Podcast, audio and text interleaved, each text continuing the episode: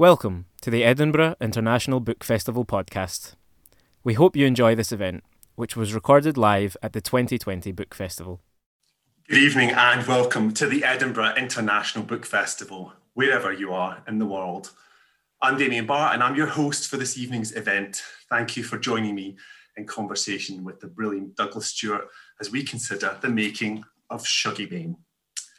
This event is part of the Made in Scotland series and is supported by the British Council.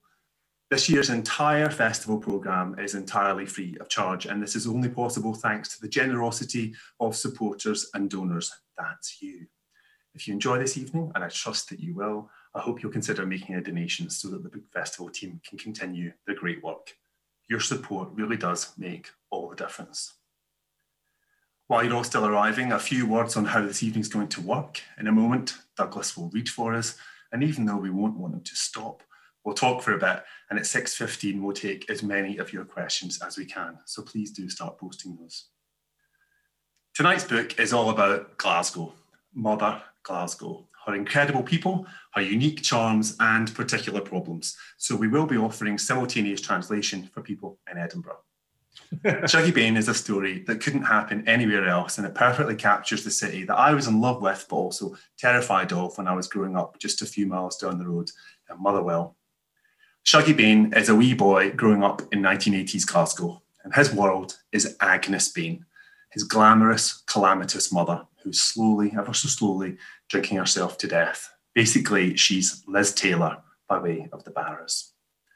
Shuggie tries to save her and find himself in a city that is both bleak and dazzling. This novel will break your heart only to make it bigger and stronger and more generous. It's hard to believe that this is Douglas Stuart's first novel. It is nothing short of incredible. The language, the characterization, the world. It is, in a word, gallus, or in three words, pure dead brilliant and it deserves all the praise that it's getting and to be right at the top of that Booker list. Douglas was born and brought up in Pollok, but has lived in New York for 20 years, and that's where he joins us from now. Hello, Douglas. Hello, Damien. It's good to see you again. And to you, how are you? I'm very well. I've been dreaming about being in Edinburgh ever since I think I put pen to paper. So this is huge for me. Thank you. Oh, it's listen, it's an absolute delight to have you here. And this event was booked months and months and months ago when we thought we would be mincing around Charlotte Square together, and, and we're not. This is the closest we'll get to. it. There might even have been a digestif at CC Bloom's. I could, I could have seen that in our future. Absolutely. Absolutely. Um, before we go into your reading, I just want to talk a wee bit about everything that's happened for you recently because the book is longlisted for the Booker Prize and it's just been getting an incredible amount of praise from some unlikely quarters as well, it has to be said, from some surprising places. Tell us a wee bit about that.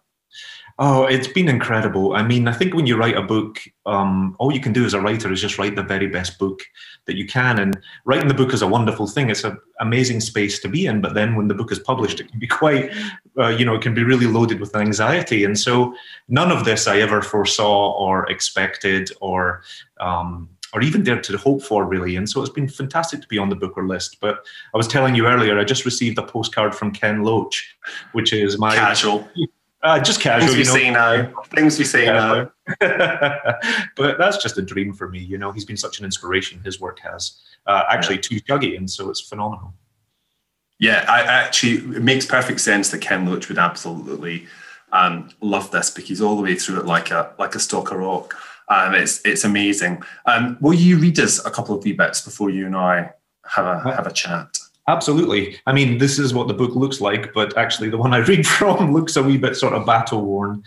But I wanted just to read two short sections for you um, that focus on Agnes Bain, who, as you said, is the proud, little bit vain mother of the family. And then also, uh, she is married across sectarian lines and married uh, her husband, who is a Protestant, and his name is Shug Bain. He's a taxi driver. And he is not a great man. He sort of spends his time philandering across the city. So this is really portraits of both of them where we where we meet them individually. Chapter two. Agnes Bain pushed her toes into the carpet and leaned out as far as she could into the night air. The damp wind kissed her flushed neck and pushed down inside her dress. It felt like a stranger's hand, a sign of living, a reminder of life. With a flick, she watched her cigarette doubt fall, the glowing embers dancing 16 floors down onto the dark forecourt.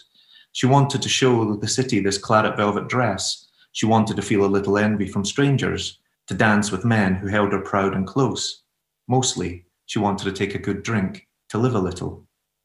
With a stretch of her calves, she leaned her hip bone on the window frame and let go of the ballast of her toes.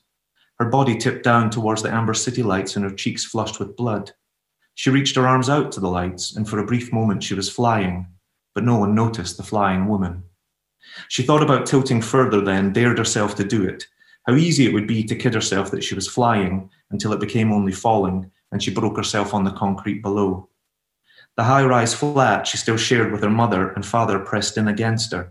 Everything in the room behind her felt so small, so low ceilinged and stifling, payday to mass day, a life bought on tick, with nothing that ever felt owned outright. To be 39 and have her husband and her three children all crammed together in her mammy's flat gave her a feeling of failure.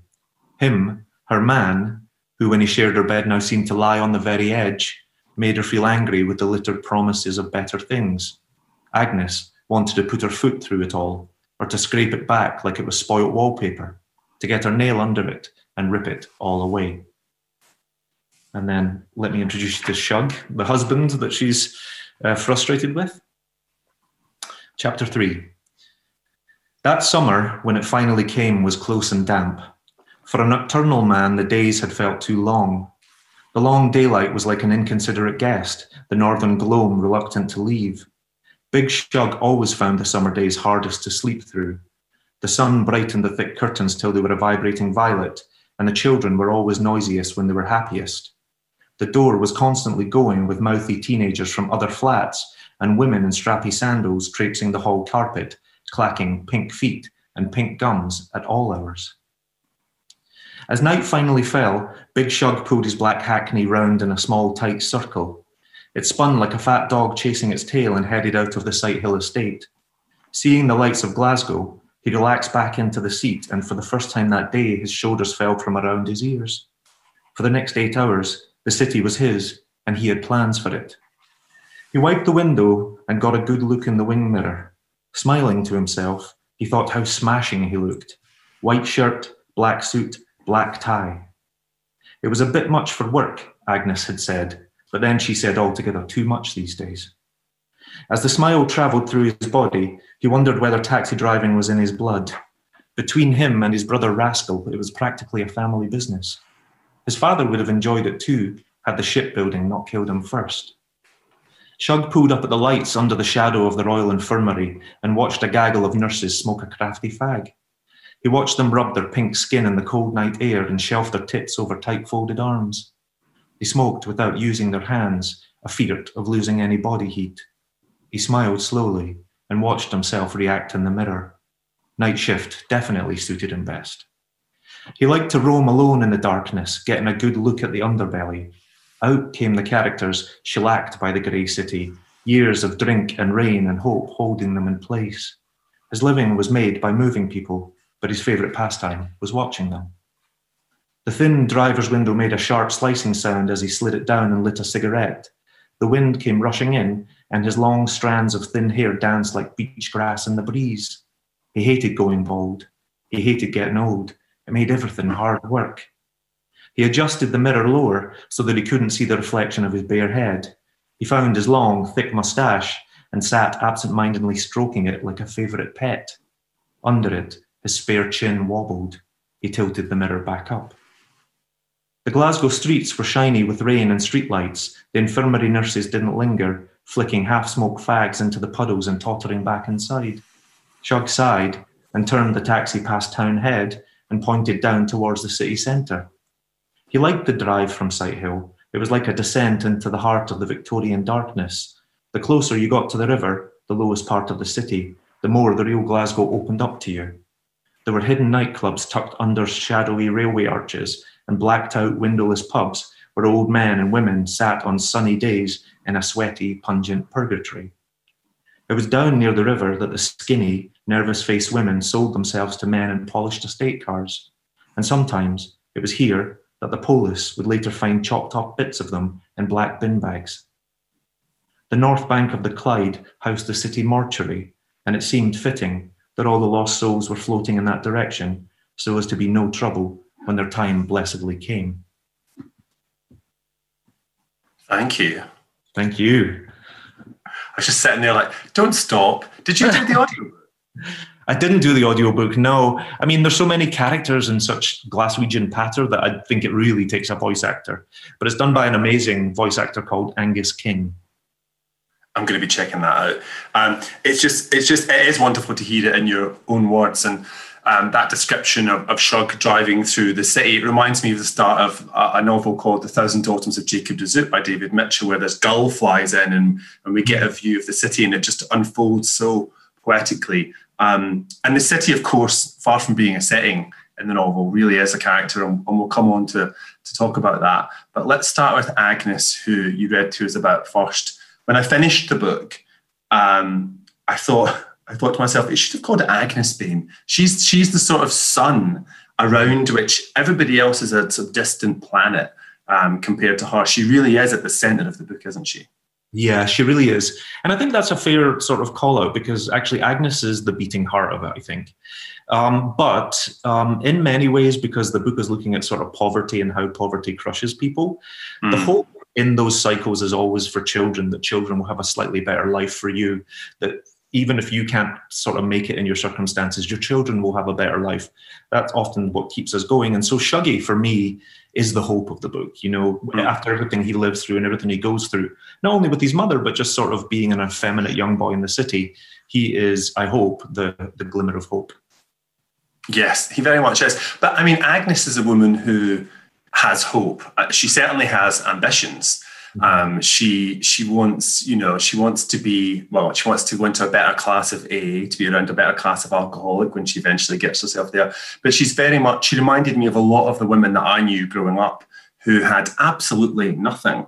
You know they did not have you know two two brass pennies, but they made it they made it look like everything. Or their ambition was to make it look like everything. And and I often was thinking about Agnes and if she was a woman who didn't have ambition there would be there would be no drama there. There would be no there would be no tragedy there. She has she has got hopes, and she does have hopes for her children as well, doesn't she? She does, and actually, I think some of the sadness of the book comes from sort of how realistic her hopes are, how small her wants are.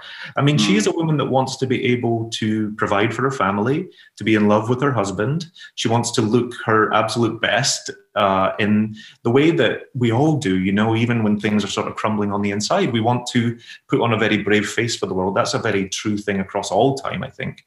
Mm. Um, but she also wants a sort of a she's living with her mother and father and her husband and their three children in the Sighthill flats in the middle of the city, which is no hmm. longer because they've been torn down. And Agnes just really wants a front door of her own. She wants a home of her own to be with her husband and her children. And so those are just very realistic wants. And it's kind of quite crushing when she doesn't get all of those, you know, because they seem very ordinary things.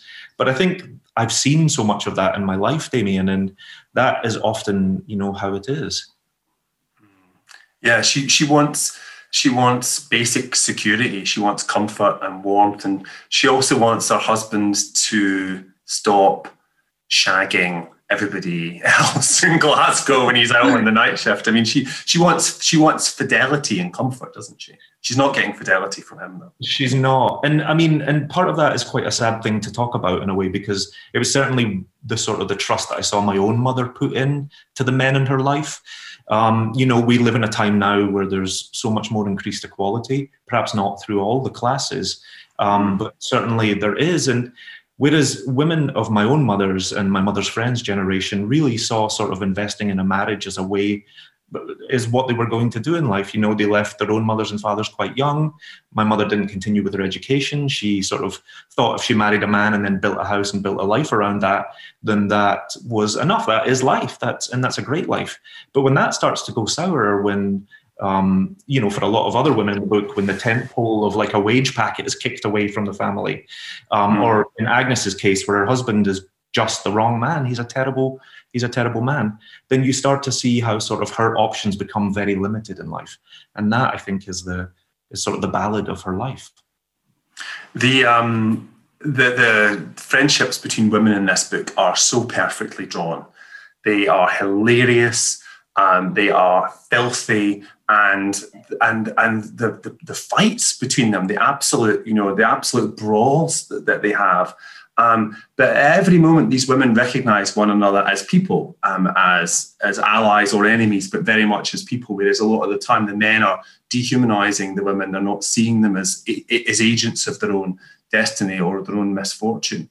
Um, and I think that that's one of the things you do incredibly well in uh, in the novel is create these relationships um, between women. There's a brilliant line where you say that the, as, as girls they had clung to one another like pearls on a string. Um, and I just thought I thought that was incredible, and it has to have come from observing women like that at close quarters. Yeah, thank you for saying that. Um, I'm I was certainly raised by women and sort of in a universe of only women.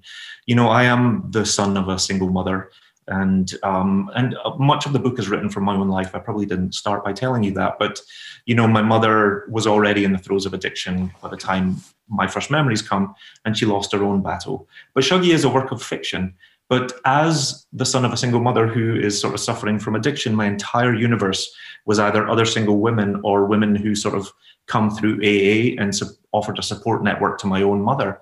And so I saw a lot of things that young boys just shouldn't see, and mm. that's fine. Um, but also, women are the strength of Glasgow, and the men don't often say very much. So I was exposed to just like really wonderful vignettes all through my childhood of sort of compassion and uh, bravery, but also fairly horrific things. And also, you know, as you said, a lot of it was very sort of about sort of solidarity or sisterhood, but there was also roaring fights in the street growing up between women, and that was just the sort of the tapestry of Glasgow at the time and and what it was. And in a lot of ways, as a young boy um, who also was sort of uh, ostracized by other boys because obviously I'm queer, and so I was incredibly effeminate. Um, that was just my entire world, you know, my mother and my sister. Mm. And that that that misogyny is the other side of that sort of toxic masculinity a word that you wouldn't have you know that we words that we didn't have growing up there and then. But when you when you talk about growing up and your your own experiences of school that you've talked about in interviews but also Shuggie's experiences of school as a character where he he tries to you know he, he tries to make himself invisible he tries to be super good and then he's he's not there. He does all these different strategies um, and his brother sees what's going on for him um, and tries to teach him to be more of a more of a man. And there's a really poignant scene in the novel where, where he talks about learning to walk, making room for your cock. Which once you visualize that really does kind of tell you what exactly what he was trying to do. Yeah. But you know, it's it's not about dismantling that system or smash the patriarchy. It's about fitting in and getting by, isn't it? And and that's what they're all trying to do. Yeah, and you're right. And misogyny is at the heart of the book. That is the theme that sort of runs through, and it runs mm. from the men, but it also uh, oftentimes through the chaplain, through the church, it infects the women to then turn mm. around and sort of use it against other women. But it is focused really on Shuggie's sort of sexuality because it's never really sort of, um, it's just a very base thing. It isn't that it's talking about his sexual preferences or about what he thinks of the views of the world. It's just he is too effeminate and therefore mm. he is not right. And why would you, as a young boy, want to embrace your feminine side? And so everyone that sort of engages with him sees it on that, just sees it before he does, actually. Because when we're first sort of introduced to that idea in his life, he's such a young child that he probably doesn't even have any notions of himself or any way to reflect upon himself. And just very suddenly, in the same way that Agnes becomes isolated through her addiction, he becomes isolated because he is a fussy, sort of precious, uh, you know, very verbose little boy. And they just, that's not how boys are. And most of the book is about how do you survive in a situation it's not about trying to correct the situation and or because they feel powerless i think in that way um, but it is about how do you sort of push on and what is the resiliency uh, of the human spirit in that way but i'm glad you sort of said that also about shuggie because him being gay is actually quite a minor theme in his existence in a way and i wanted to show that because actually both agnes and shuggie are entire people you know, Agnes is proud. She's frustrating. She's uh, sort of governed by small wants, but she's also sort of smart and intelligent and very beautiful. And then she's an alcoholic. And it's the same with Shuggie. You know, Shuggie is exhausting and he's troublesome and he's resilient and he's determined and he's precocious and he's fussy. And then he's gay. And so that's just how I wanted to sort of um, to show that. It's so interesting hearing you say about other people realizing it before before you do, or Shuggie in his case, there's a, a, chilling line that comes up lots of times for Shuggie, which is where adults, both men and women, glimpse this wee boy um, and say, "You you want to fix that? You need to sort you need to sort that out." Yeah. Um, and nobody ever nobody ever really questions it. Everybody's sort of complicit in it in the way that they're complicit and expect domestic violence. Mm-hmm. Um, it's yeah. just it's just a kind of as you say part of this tapestry. Um, and Shuggie, in a way, is, is the last to realize who he is. Yeah. Yeah, and that's right. I found my own sort of like childhood in a way because I think I was we were so poor. Um, was all about conformity, but it was about mm. conformity for everybody. You know, fathers all made the same wage and worked the same sort of jobs, and we all lived in council houses that looked kind of the same, and we all went to the same school. And so men were never really allowed to be any different or express anything around that, which also meant women weren't allowed to do that, and certainly sons were never allowed to do that. And so for Shuggie and Agnes too, I mean, Agnes actually is out is is rebelling against conformity because even though the, the, the village or the mining town knows that she is disintegrating on the inside, she has the audacity to present herself to the world as being better than the world. And that infuriates people around her. And in a funny way, it infuriates people about Shuggie too, because they understand he's the son of a woman who's sort of disintegrating, but he also sort of has these airs and graces that mm. he's been infected with by his mother, you know. And part of that's probably my own childhood coming through. When you sort of, when your mother is probably uh, a relentless snob, you get a wee bit of that, you know. So, um, but it is, it's about conformity, I think. It's interesting you used the word snob. I was thinking about that um, as you were talking, that it's more about a refusal to take on shame um, or, or to, to a, a desire to resist the, the, the, kind of what Agnes sees as the dirtiness of poverty. And that's why she's there in her mohair. Um, mm-hmm. and why you know he's done up like Liberace, as one of the neighbours say. You know, yeah. it's um, it's it's a defiance, and that's one of the things that makes them both really, really attractive characters to me. Um, it's it's the way Agnes refuses to be ground down, or like the other people, you know, they're not making they're not making an effort, and she's she's making an effort by what by what she wears. That's really important as well. Um, yeah. I think in terms of your other career, of course, which is the career that you came to from being a writer, which is working in fashion, you pay really close attention to the clothes that everybody wears um, in these books, particularly Agnes. She's got some great outfits. Yeah, thank you. I think, yeah, I mean, I'd always wanted, you're right that it's a refusal of shame and sort of, and that's what rankles people around them. But of course, they're exactly like the people around them because yeah. it's not just a portrait of this one family who are going through a tough time when everyone else is flourishing. It was looking at a time when the working class and the families that I grew up with on housing schemes were struggling under like 33% unemployment. It was an mm. enormously disruptive time, and families were falling apart, and addiction was sweeping across the city. But then Agnes, as we say, has the nerve to like pretend like that's not happening to her and that she's rising above it like a queen. Mm. But I'd always wanted to be a writer uh, since I was a young man, Damien. But between my own mother's addiction, between bullying at school, and just between sort of the deprivation in the area I grew up in, school was hard. And, you know, there was a lot of kids not having their their needs met or just coming from difficult places. And so when it came to school, school was just a riot. And so by the time it came for me to make my choices and say that I wanted to be a writer, it just wasn't something that was seen for me because my English is essentially an academic subject, and I just couldn't have followed the, the thread of academia like that through my, my high school experience. And so I went into visual arts. I went into, I was really fortunate and, you know, to grow up in Scotland where the poorest kids have access to to world class educations. But I went into textiles, which was seen as sort of the intersection of um, art or creativity and manufacturing, right, for Scottish people. And so that was a great thing for me. But coming around to write Shuggie was about sort of realizing some furloughed dreams of mine and some like trying to get to where I was actually meant to be as a person in the universe. But my visual um, background, I hope, brings a sort of a uniqueness to Shuggie because for a lot of the first time when I was starting to write the book, I just felt in, inferior in, or inadequate. Like I didn't, I didn't come up through an MFA. I didn't have that education, and it took me a while to. That's a very of, American perspective. That's you can tell you've been ah. living. You can tell I've been like here. yeah. Iowa. I can't write a book. I didn't go to Iowa. I don't have a I don't have a degree in English literature or Victorian studies or anything that often is very helpful in these times. Um, but what I do have is a visual art education. And so, but when I unlocked that, I realized that maybe there would be a strength in that in my writing and just mm-hmm. tried to do the best that I personally could. I guess is the, the long way to say it.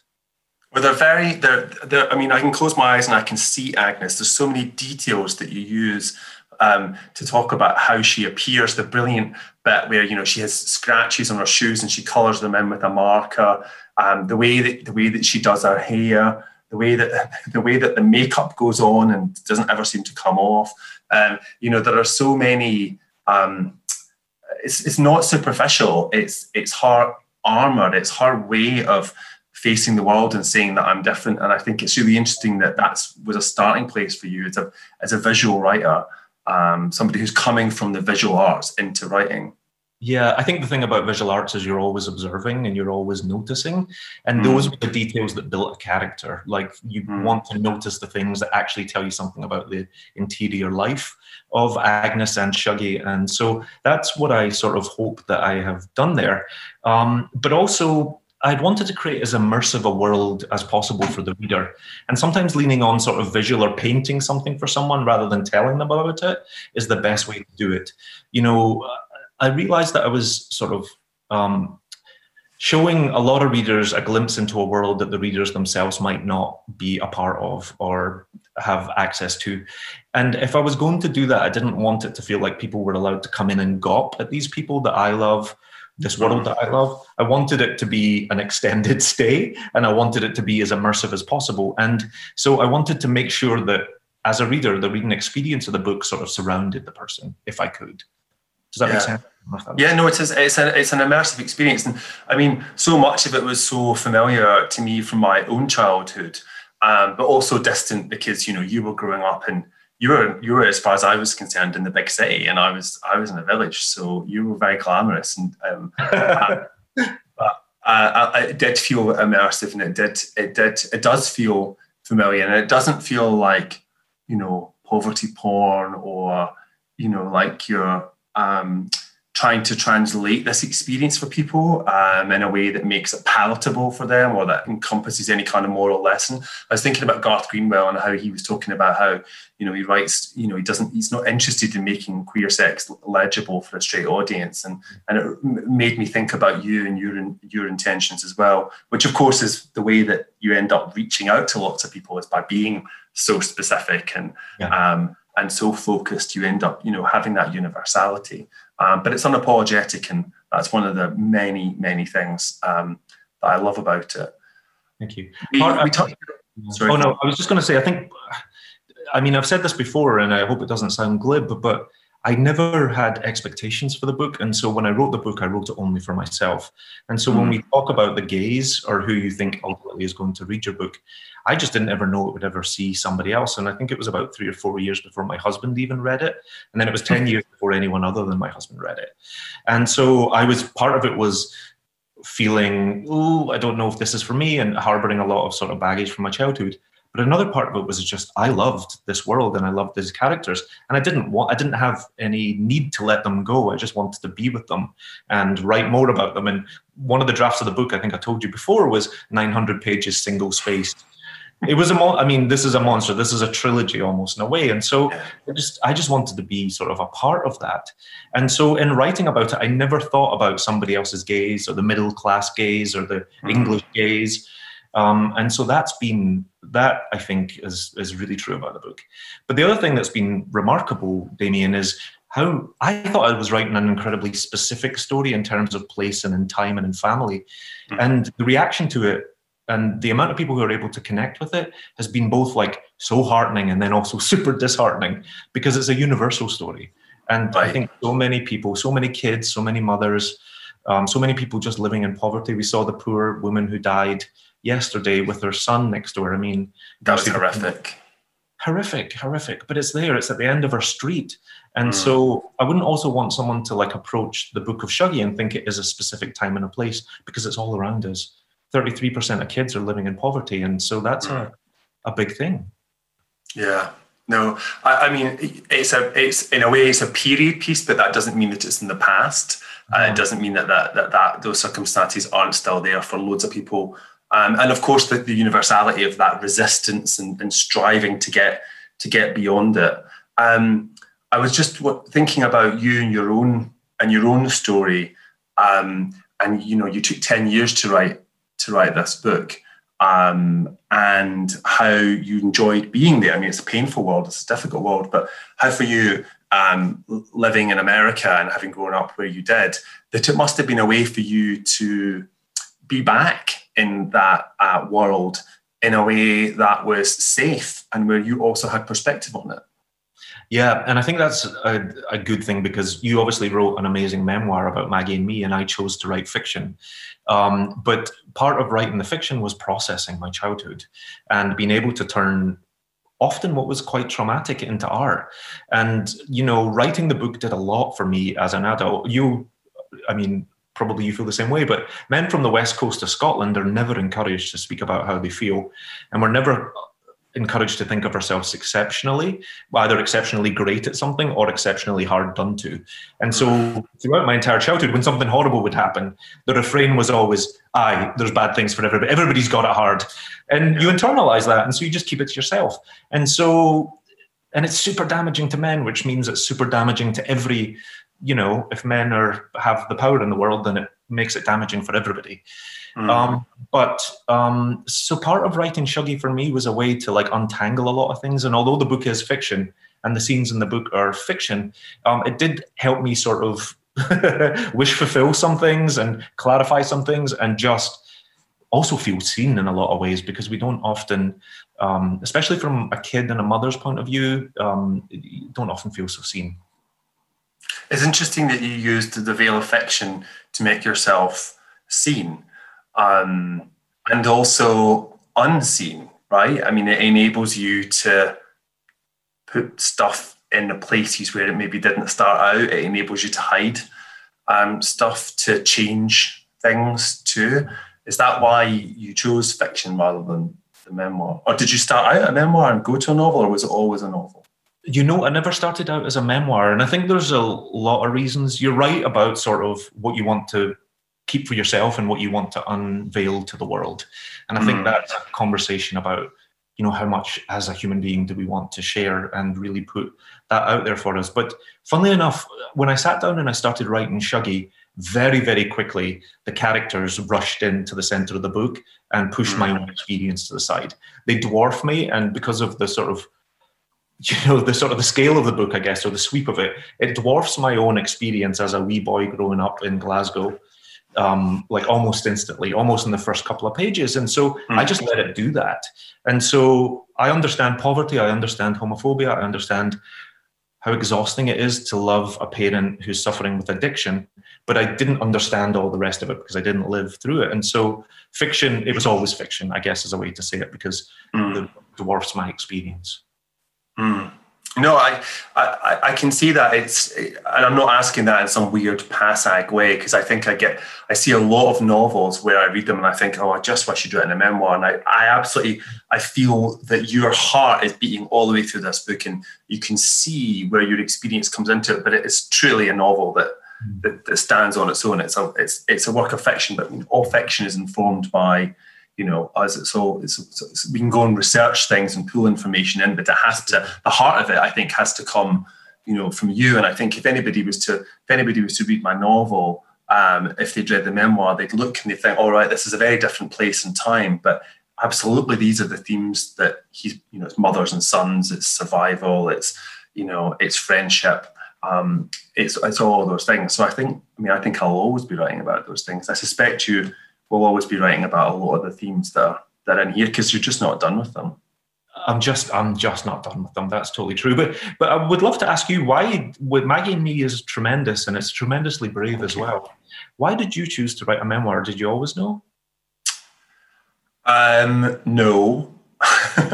so I, I set out to write a novel, um, and it kept being about, being about me, and it was very thinly veiled um, again. And um, and I thought, well, maybe if I write some true stuff, I will, you know, I'll get I'll get that out of the way, and then I can start to make stuff up. So, you know, I, I started writing down sort of scenes, um, um, and they were things that were very close to the surface, even though they were a long way ago in time. What I found was when I started to write them, they felt very present. They felt, you know, it really made me realize just how much, you know, I might have had lots of therapy, I might have done lots of living, but actually that pain is just it's just there. Those bruises might have faded, but that you can still feel the contact, you know, and um, and so it, it felt very live when I started doing it.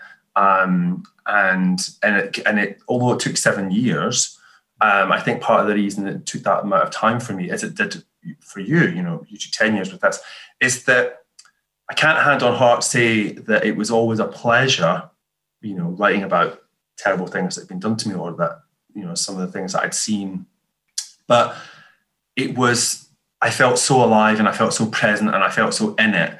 And um, and there was a satisfaction to going back to the past from the present and seeing it differently and understanding it. And also, I think I often say this to people when they're talking about memoirs that it's not about remembering, it's about reliving. And that was sometimes really hard to put myself back in a room with a man who wanted to kill me, for example. It was terrifying. Um, I put off writing that for a long time. But but also I uh, I got up at the end of the day, shut my computer, and went back into my house. You know where I live with my husband and my chickens. So it it it, it reaffirmed that I was all right, and it helped me process um, a lot. And it and it also changed a lot as well. I thought with memoir that I would be um, just recording or transcribing the past somehow. Um, and that's you know the past doesn't stay the same. It's not like a door that you close and you walk back in and the furniture hasn't moved. It's like you know, you open the door again and it's just like it's like poltergeist, you know, it's just it's all there, it's all energized and it's all it's all kind of flying around you. So and it changes when you, as you deal with it, it changes as you write it. And, and that was an interesting experience to then write a novel was that you know um, I hadn't realised how much of the novel would be not you know making stuff up in the present, but actually drawing on my emotional reservoir from the past. I just hadn't I hadn't realised how how fictive memoir could be and how true fiction could feel in the writing of it until I'd done both of those things.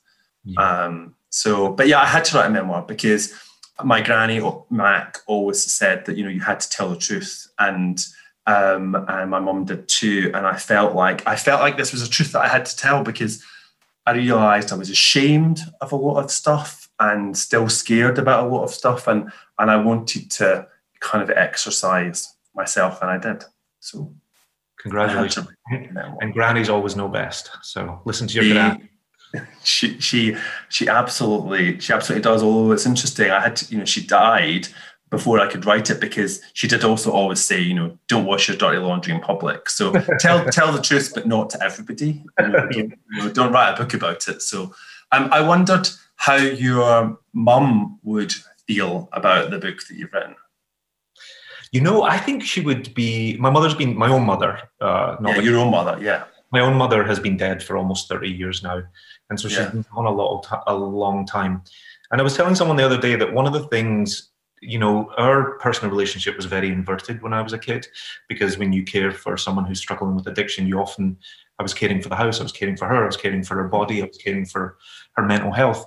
And one of the things I used to do as a kid to sort of just stop my mother from spinning out of control was if I saw she was drinking especially hard, I would try and sit her down in a chair and I would maybe be seven or eight and I would get my school jotter out and I would say, let's just write your memoir. Let me just write this down for you and transcribe it.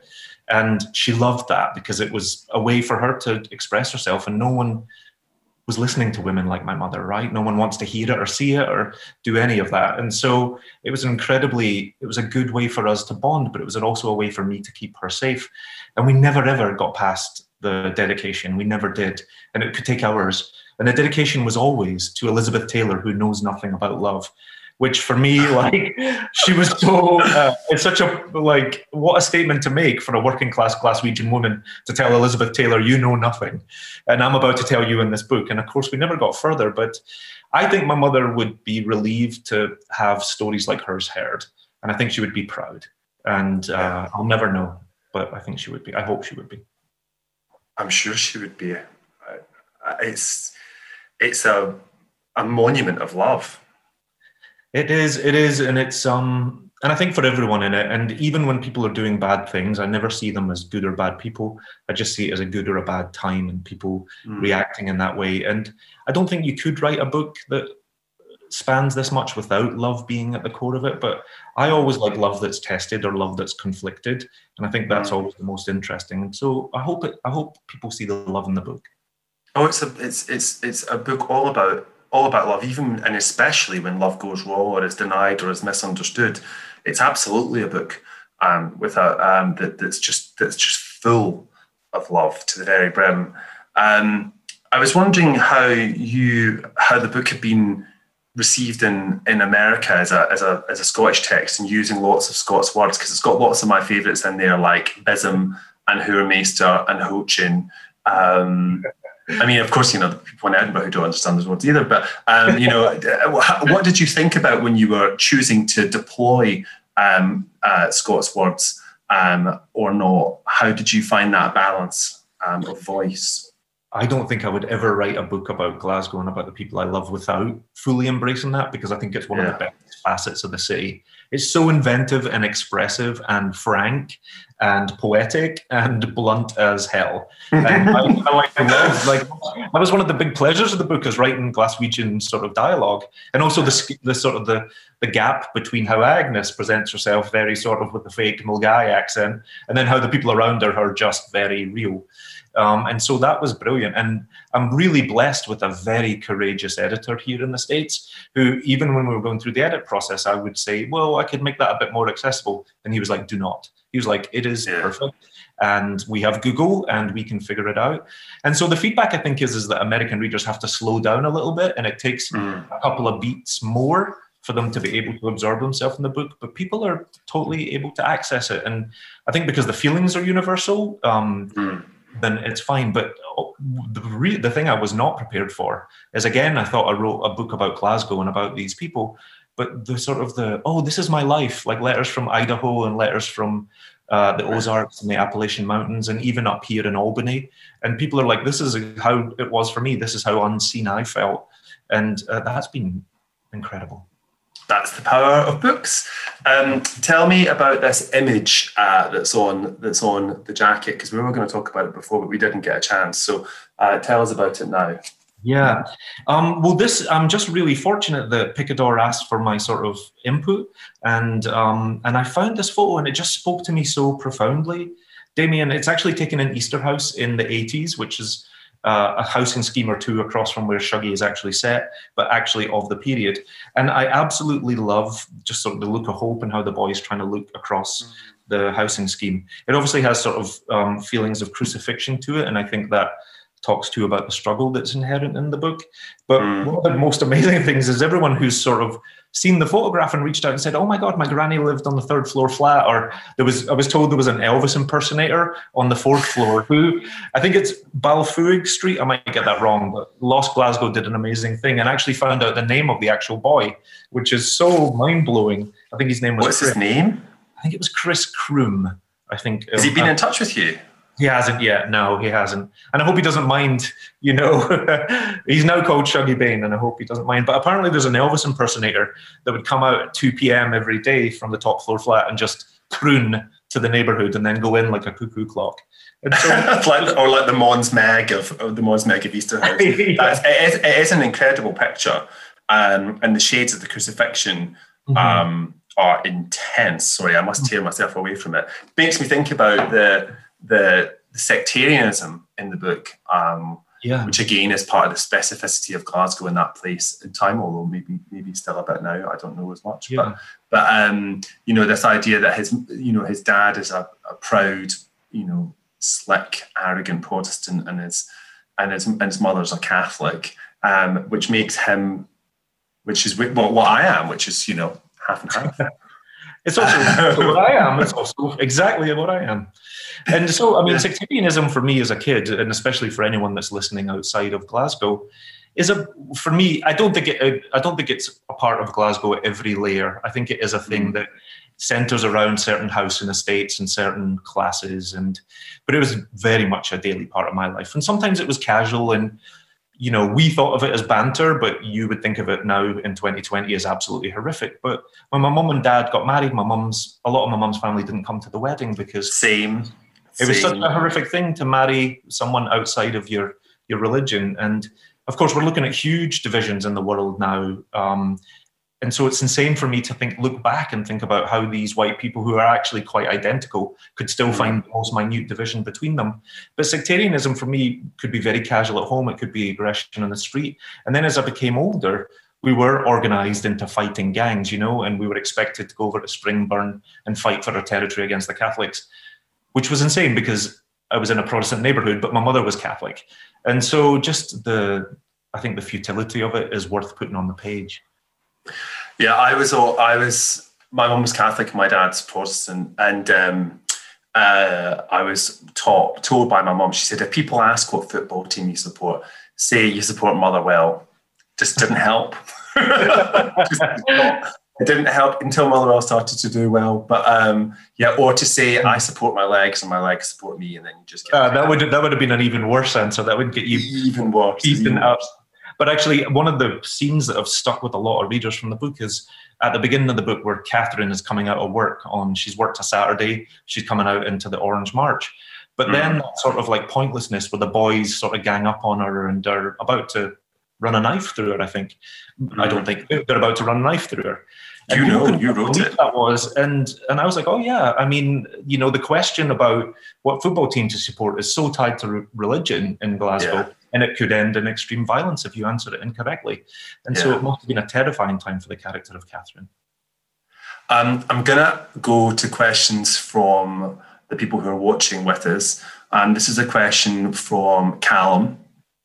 How do you think things would be different, if at all, for Shuggie if he was growing up in Glasgow today? I think that thanks, Callum. That's a great question.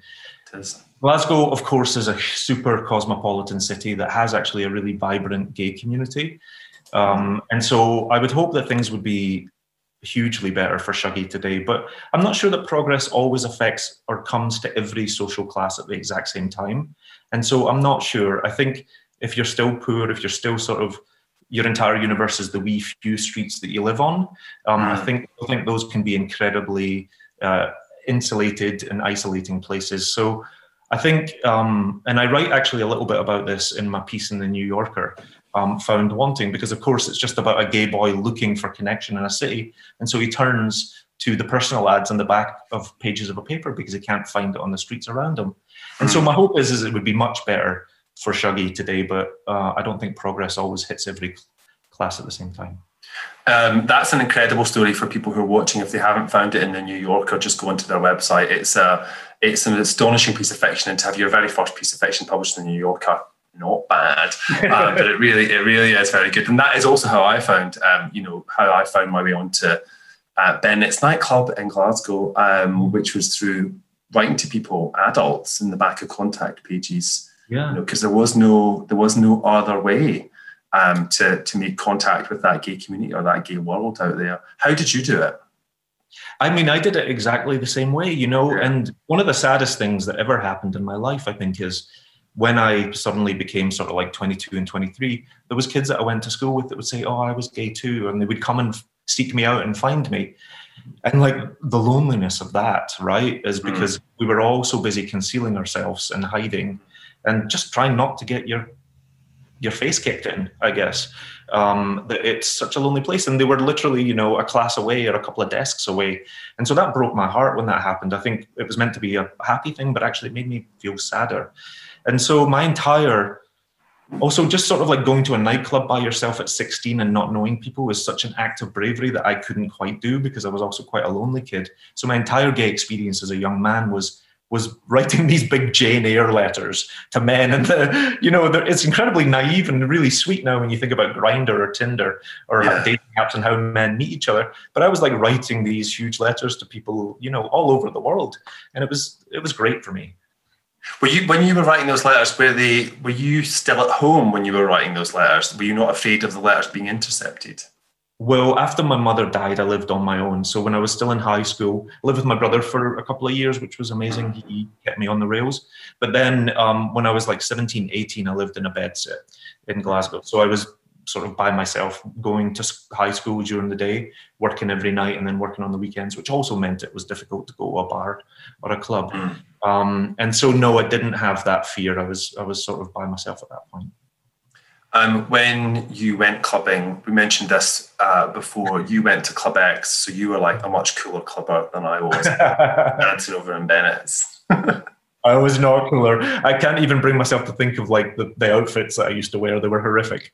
Uh, but you know, just but no, it was I just actually I just found it really lonely because I think I was someone that was looking for sort of mental connection and mm. friends, and nightclubs mm. Are maybe not for that. You can't talk, you yeah. can't really sort of get to the heart of it, and so I much preferred corresponding in the back pages of newspapers.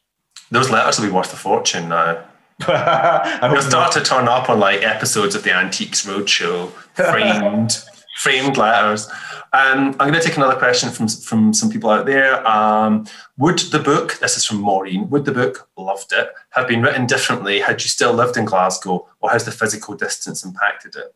That's an interesting question. Yeah, that's a great question. Thank you, Maureen. Um, I think distance always helps no matter what I've ever done creatively. I think it's always good to be able to step back and look at something and just see the all of it. I don't know I would have had the courage to write it if I still lived in Glasgow. I don't know what my life would be like. Um, it would have been a different book, I think. Um, and I think the biggest thing that the distance sort of gave me, not only being able to sort of see myself and the people I love in the city from a distance, but it also sort of let me disassociate in a way that was really incredibly helpful for me. Um, and like you said about sort of you would close the page or the laptop at the end of the day sometimes, and just not maybe being in it sort of didn't send me into dark places. I think if I'd have been conjuring that up and then also still there, I don't know that I would have been able to. Yeah, or even able to do the conjuring. Yeah, I think I think definitely the distance and the perspective helps. I always remember a, a therapist saying that you know if you're face down on a uh, on a rug, it's just a mess. But if you stand up and look down, you see all these patterns, and that's you know that perspective of distance, just of the height of a person, enables you to see these patterns and connections. And I think that you know, uh, I think that certainly you being in New York has given you the space and time and, and emotional distance to be able to, write this. It's also a um, perfect um, metaphor, Damian. I mean, it's exactly what oh. they teach you visual. It's exactly what they teach you in visual arts, right? Like step away from it as much as you can because you can't see it when you're fixated on individual stitches. Oh, I never thought about it like that. I, I, I, I was just, you know, I was just so grateful to that therapist for saying it to me. But, um, um, but yes, you're, of course, you, of course, you're absolutely right. Yeah. You're absolutely right. Are you still going to be working in fashion? Or are you going to be full time writer now? I am trying to make the migration to full time writing, but you will know as a mm. writer, we all have other things we have to do. So um, I am just trying to blend those two things together with the goal of of writing full time. Hmm. Um, let me see if I've got time for one more question. So please pray for me. I am. I am praying for you. I am. Um, oh, your portrait of the Pithead community seems so grim, says Charles. Did you feel the need to create a fictional small community purely because setting it in a real one would have risked insulting actual residents? Um, yeah, uh, that's a good question. Yeah, I think um, you know Pithead is an entire fiction. Um, yeah. And actually, it was mostly inspired by the movie My Ain Folk, who the director's name is is a trilogy. It's just flown out of my mind. But. I, I think you know, I set most of the book in actual places because I think the scale of the place can take the story. And mm-hmm. whereas I felt like if I had said this is New Craig Hall or this is this specific place in Lanarkshire, I mm-hmm. felt like it would have been I didn't know those people and it's a lot to sort of bring to their door. So and also because um, it really is a fictitious place. I wanted a place where soot was rolling in the streets, and that can only sometimes come from the author's mind. When did you, you were saying earlier that your experiences in, in school were not great. Um, when did you start to read Scottish writers? Not until long after I came out of school. I mean, most of my reading at school was sort of curriculum based. And then, uh, and at that time, it was an awful lot of Shakespeare, William Golding, that kind of thing. And you know, it was only actually probably when I started to come to America that I could again sort of, I was looking back to find more out about myself and who I was. One of the things mm. about being an immigrant to another country is you're always confronted with people that said, Oh my God, I love St. Andrews or I love the Isle of Skye. And who are growing up in Glasgow, you know, I couldn't tell you what Rutherglen looks like. You know, I didn't, you know, I really never saw it. And so, but was, anytime someone found out I was Scottish, say, Oh, have you read this? And and I just hadn't, and because I think we were always in Scotland looking on the outside, and yeah, and so um, when I suddenly discovered James Kelman and Agnes Owens and uh, oh, Agnes Owens, just why? Why? I mean, she's incredible. She's just she's yeah. just so not well known enough. I know Still. she really isn't well known enough, and actually, Gentlemen of the West and did a lot for me in order to like help me get Shuggie on the page and also Janice Galloway. I mean, Janice. The trick is to keep breathing, and the sort of the the bravery of that book and showing someone disintegrating and not giving a care for the tenderness of the reader or the feelings of the reader allowed me to be really brave and strong with with Agnes Bain, you know. Um, and so these are Scottish writers that have influenced me enormously, but I had to sort of go out and then look back to find them. Mm. But even Janice is an incredible. Sorry. Oh no, I was just going to say, even as a boy, you know, I didn't have any peace inside myself or peace outside myself to read books, and there was no books at home, Damian. And so it was only really when sort of that period in my life when I was corresponding with people in the back pages of papers that I could find a bit of time to like read books. And Tennessee Williams was one of my first. The Glass Menagerie, you know, sort of Amanda Wingfield and Agnes Bain have a little bit of a conversation going on, and sort of what her children go through with her.